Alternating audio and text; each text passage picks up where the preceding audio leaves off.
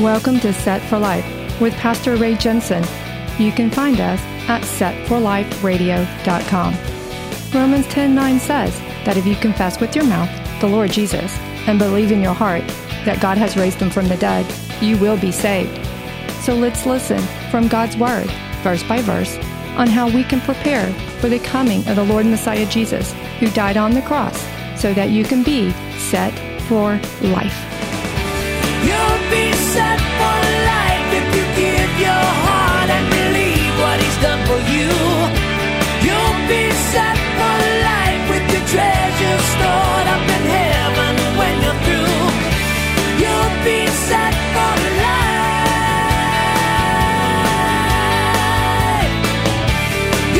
Santa Claus was in my front yard yesterday across the street.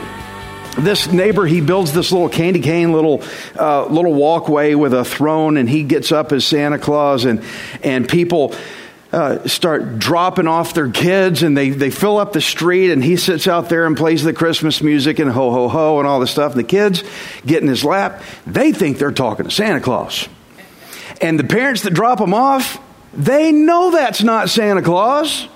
They know the man's name. He's lived across the street from me for years. They know it's not Santa. And they tell their children, go talk to Santa.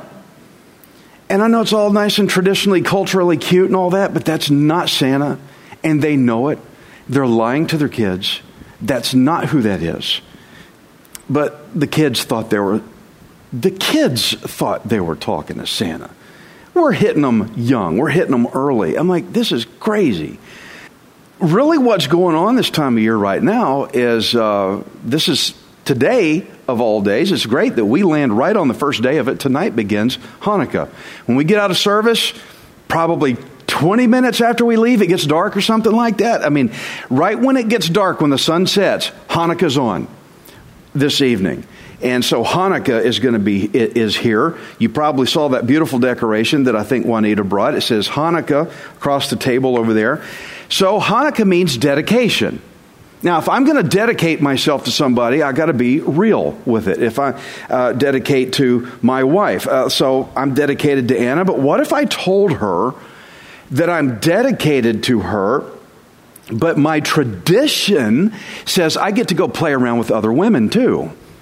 How do you think she's going to like that one? She's not. Okay, any of you who have a spouse or are committed close to something or someone in some kind of way, you say, I'm committed to you, but you catch them messing around, that, that don't fly. That don't fly well. So, she's not going to buy it. Now, she, I, I think Anna would probably say, Well, what, that's your tradition?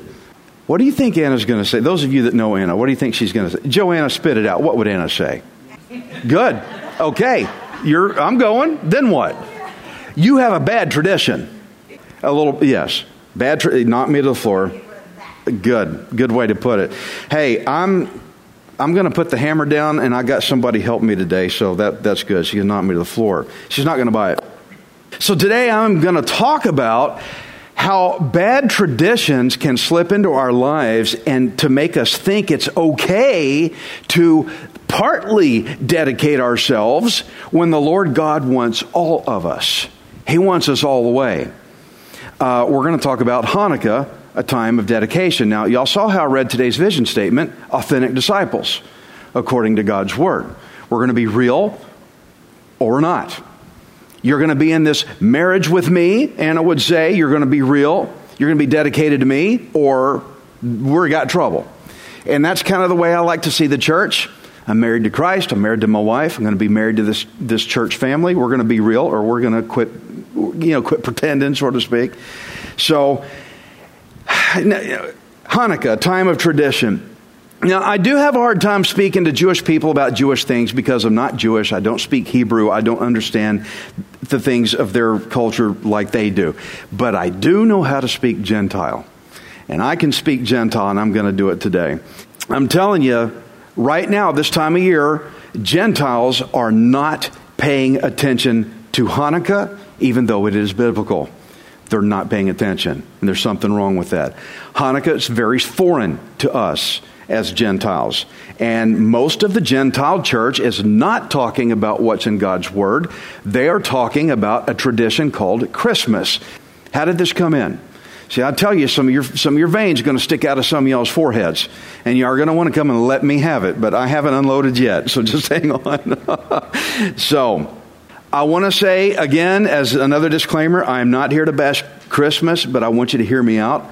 Let me please present the facts before you draw any conclusions. Some of what you hear today might rub you wrong against some of your Gentile traditional thinking, and I'm just going to ask you have to take the way you've always held it and put it up against God's Word. Weigh it out. See how it goes. Again, every year somebody comes up to me angry, like they're going to smack me upside the face. And if you come up to me like this, I'm going to assume you're joking. Okay? you have questions, come ask me. Our vision statement authentic, according to God's word, not according to my opinion, not according to our tradition. Our tradition is whacked, guys. We have got to listen to God's word. So here we go. Now's your chance to get out if you don't want to hear it now. But if you stay, I'm going to unload. Okay, I'm going to unload. Here we go. Back in 200 BC, let's get a little historical first. I will get to the Bible, don't worry. Back in 200 BC, if you remember Alexander the Great, he went around pushing what was called Hellenism, which was the worship of Greek gods, Zeus and all them guys. Some of our days of the week got those in there. Thursday, that's Thor uh, Saturday, Saturn, and all this stuff. It was their Greek god Hellenism worship. See, it's still in our culture today. After Alexander got, uh, died, this man named Antiochus Epiphanes, he took power over Israel, and he pushed Israel. Uh, he pushed Israel into Hellenism as well, the Greek god worship. Now he attacked Jerusalem and he violated the temple of the Lord. We've been reading about the temple of the Lord a lot in Kings, how it was in disrepair. Joash is going to be rebuilding it soon. Solomon had built it. We, we value the temple of God, but here comes this Antiochus guy who violated the temple, and the way he did it, he banned all the Jewish practices. No more Jewish practices. You're not, you're not doing that in this temple anymore. You're going to do Hellenism now because I say so. We hold the power and he put in his own Hellenized Jew, a Jewish guy that bought into this Zeus and Greek worship stuff. And by the way, I'm not against entertainment, but a lot of our kids are watching those blue screen Marvel uh, uh, movies. Zeus, uh, not uh, Thor, and all these superhuman power things that they're they're buying into this stuff. They love it.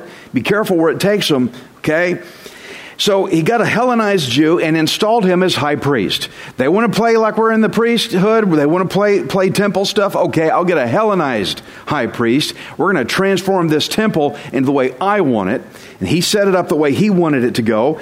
And they established the worship of Zeus in the temple of God.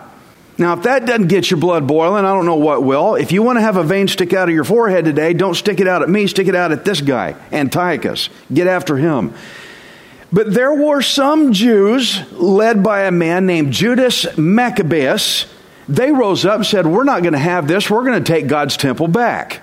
We're not going to let it ride like this. We don't like it. And so Maccabeus means hammer. You know that that tough lawyer, the Texas hammer, he's indicating that he's tough and he's not going to put up with anything. Maccabeus means hammer. And so this group of Jews were called the Maccabees, called the hammer. Now that sounds powerful to me. Hey, look out, the hammer's coming. So you could say the Maccabees put the hammer down on Antiochus's army and ran them off. Get out of here. And they reclaimed the temple of God back and restored it back to God's proper worship again. It took a hammer, it took a tough guy to do that. Now, I know you're maybe you're thinking if we are discipling according to God's word, and the book of Maccabees, this story about the Maccabees, it is not in the Bible. You're probably wondering what gives me the right to include it in our message today. If I'm just going historical and that's not in the Bible, how can I lead off with that? Well, actually, it is in the Bible.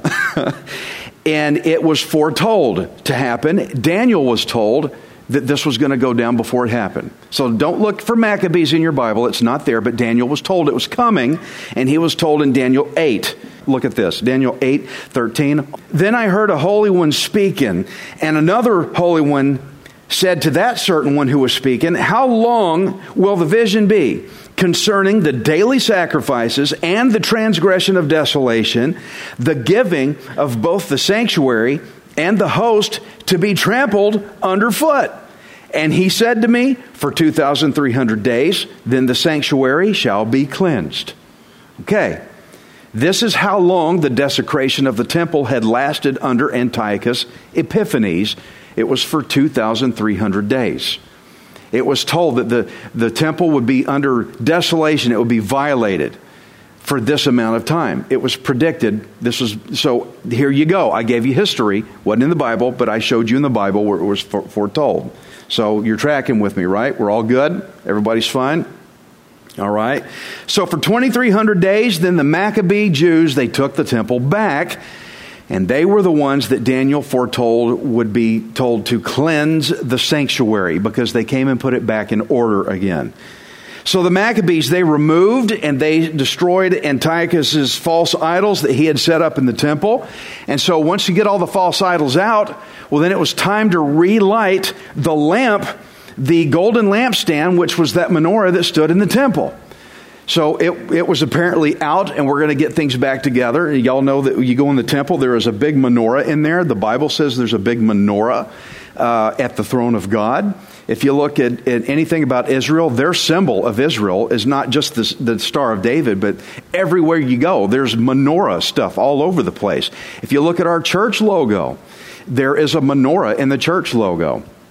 Now, God had commanded the lampstand to burn continually. And I want to show you where it says that Leviticus 24, verse 2. It says, Command the children of Israel that they bring to you pure oil of pressed olives for the light to make the lamps burn continually. So the hammer got in there, the Maccabees got in there, they kicked Antiochus Epiphanes out, t- took all the false god idols out of there. We got to relight this lampstand right now so we can rededicate. That's what Hanukkah means to dedicate back to the Lord. I want you to look at this picture of this menorah of me in Israel. anyway, that menorah is in Jerusalem. It is made of gold and it has been made to the exact specifications of, that the Bible says that the menorah should be in the original temple. In fact, when the new temple is rebuilt in the future, as I understand, if I'm not mistaken, I think they plan to put this very menorah in that temple. That's the one that's going in there. So in Revelation 1, verse 20, Jesus says that the menorah represents the church. And it says, uh, Revelation 1:20, the mystery of the seven stars which you saw in my right hand, and the seven golden lampstands the seven stars are the angels of the seven churches, and the seven lampstands which you saw are the seven churches. So now you know why, again, like our church logo has the menorah in it. Actually, when I think about it, not long ago, I actually had a pastor, a Gentile pastor, tell me that I need, of all the things about our logo that we have, he goes, You need to take that menorah off. He, he zeroed in on that menorah and said, You need to get that menorah off of there. I was shocked. He had no idea what it meant. So, anyway, amazing. So, the menorah that stood in the temple was made of gold. As you can see, that one is made of, of gold. And to think that something that's made of gold represents you, the church, the seven churches around the world. That's, that's the, the assembly, the body of believers. Something made of gold represents you. That should indicate how valuable we are because gold has a lot of worth to it. And gold is purified, it's tested by fire. Just like we believers, we are tested by the fire of trials. That purifies us. So there's the gold in that too. The menorah has seven branches. Six branches represents man. Now, where did I get that from? According to Revelation 13 18, if you want to look that up, it says the number six is the number of man. Now, I got to wonder why does the number six represent us? How, how does that work? I need something that sticks. First of all, man was created on the sixth day.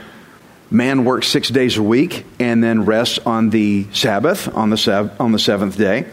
So, who, who knows what the biblical number for completion is? What is the biblical number for being complete? Seven. Okay, we know that seven is completeness.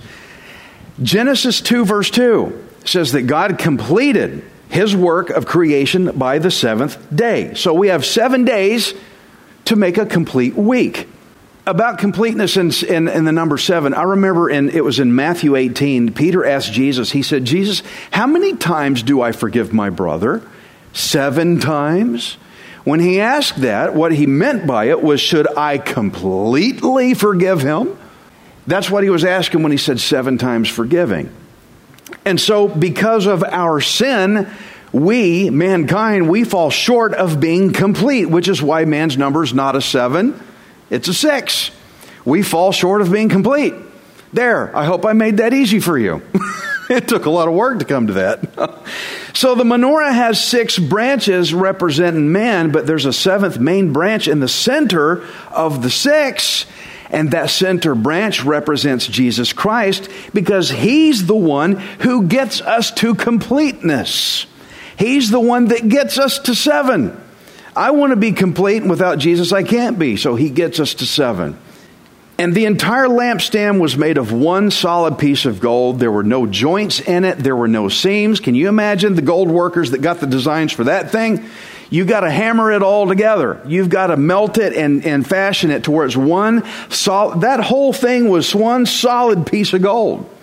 And I can't remember how many millions of dollars it was. There's a little sign next to it that showed how much money it took to make that thing. So when it's all one piece of gold, what that means is the church, all seven churches, all of mankind, the true believers, we're all united together in Jesus Christ. We're seamless. We're not separate over there and separate over there. We're one body. That church down the street that does things a little bit different, kind of, they're following Jesus. Jesus is the way. Hey, that's part of the church. We're together with them, okay? I want you to see this united in fellowship. 1 John 1 7 says, But if we walk in the light as he is in the light, we have fellowship with one another. And the blood of Christ, Jesus, his son, cleanses us from all sin. So, guys, that's fellowship. That's the unity that we have in Jesus Christ. It's depicted in this lampstand, how it's made of one solid piece of gold. Now, if the church is described in the Bible as a light, what do you think that means for us?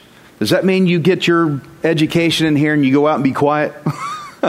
if we're a light, what does that mean for us? It means Matthew 5:16 it says let your light shine before men that they may see your good works and glorify your Father in heaven. So there you are church, you're that part of that lampstand, we're a light, okay?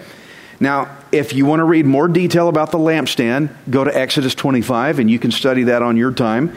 But I wanted you to understand why the Maccabees were so intent on relighting this lampstand, this, this menorah, after they reclaimed the temple back from Antiochus. That it was very important. God commanded it to be lit. But if you're going to light a lampstand, you got to have fuel to light it. There's your next problem that they run into. They needed fuel. Exodus 27, verse 20 says, You shall command the children of Israel that they bring you pure oil of pressed olives for the light to cause the lamp to burn continually. So the fuel was a particular kind of oil that God prescribed how the lamp was to burn. It was uh, had other ingredients in there, and God did not want this oil used for any other purpose. He didn't want anybody to get this special particular oil to try to sell it. You know how these essential oil people are? Man, this is a good recipe. I'm going to make some money off this. The first thing you know, they'll take it to the marketplaces and they'll try to get people buy it. It is not for that. Um, it was a special mix of certain ingredients that people would have tried to capitalize on it. And so, what they did is, whenever they made this special lampstand oil, they would put it in a sealed jug and they would put the mark of the high priest on top of it or, or on it somewhere, which means it was set apart. There was nothing else like it. Oh, Christian, please hear what I just said. When the high priest puts his mark on you, you are to be set apart. There is nothing else like you. You get saved in Jesus Christ. He comes and indwells you. You get the mark of the high priest on you. You are now holy, set apart, nobody else like you, okay? So it's amazing, though, how Antiochus, Antiochus and his, his army, they came and violated God's temple. They did their absolute worst to defile it. They praised Zeus in there. They put in their own Hellenized Jew as high priest. They did everything they could to make it bad.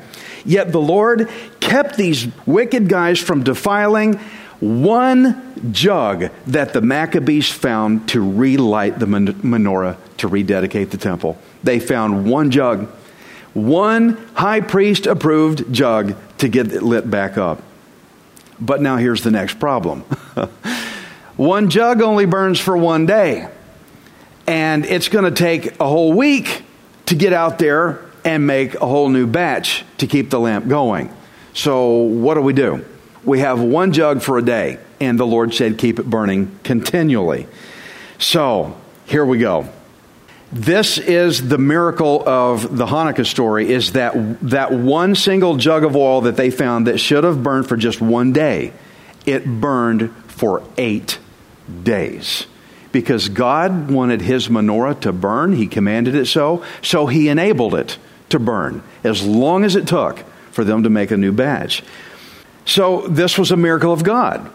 And because this one jug of oil burned for eight days, then an eight day festival was established to commemorate the rededication of the temple, which is called the Feast of Dedication.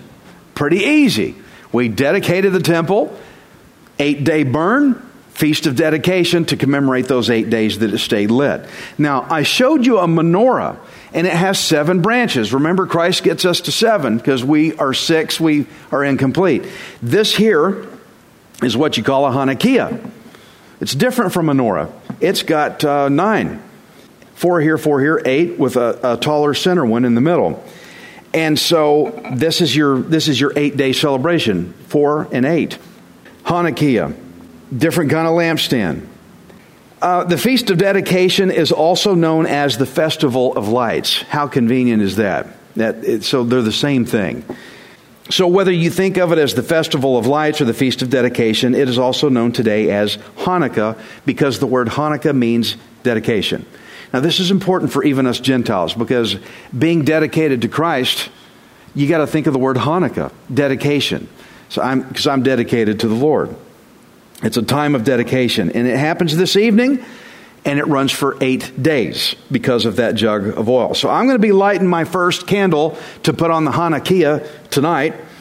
And if you're thinking, well, that sounds fun, sounds great, but I'm not Jewish, why should Hanukkah be important to me? Because I had that same question as a Gentile myself. Why, why does it matter? Yes, dedication to the Lord, I get it, but why should I take this so serious? I have a solid answer to that question because Hanukkah is something that Jesus took serious. Jesus himself attended, and I will show you. And John 10, verse 22. We're getting all biblical now. Oh, yeah. It says, Now it was the feast of dedication in Jerusalem, and it was winter, and Jesus walked in the temple in, Sol- in Solomon's porch. Okay, here's the, the biblical reason why I celebrate Hanukkah, the Feast of Dedication, because Jesus himself did it. Guys, if Jesus did anything, I, and I can do it too, then I want to do it. If Jesus went there, I want to go there because he's my Lord and I follow him. So, up front, first in this message, I gave you the historical background with the Maccabees, but now I'm showing you the biblical alignment to validate it.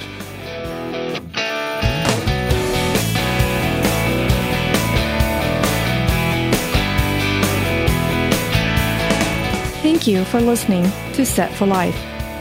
We hope you can join us next time, unless Jesus returns for us first.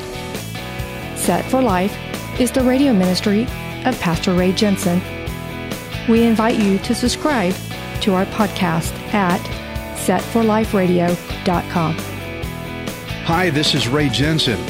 Thank you for giving me the opportunity to encourage you in God's Word. If the Bible doesn't excite you, then you're not reading it. I want you to remember that you are not worthless, you are priceless. Messiah Jesus died on the cross to redeem you so that you can be set for life. You'll be set for life. You'll have all you need. Just receive with a willing heart. You'll be set for life. You'll be on your way any day you decide to start.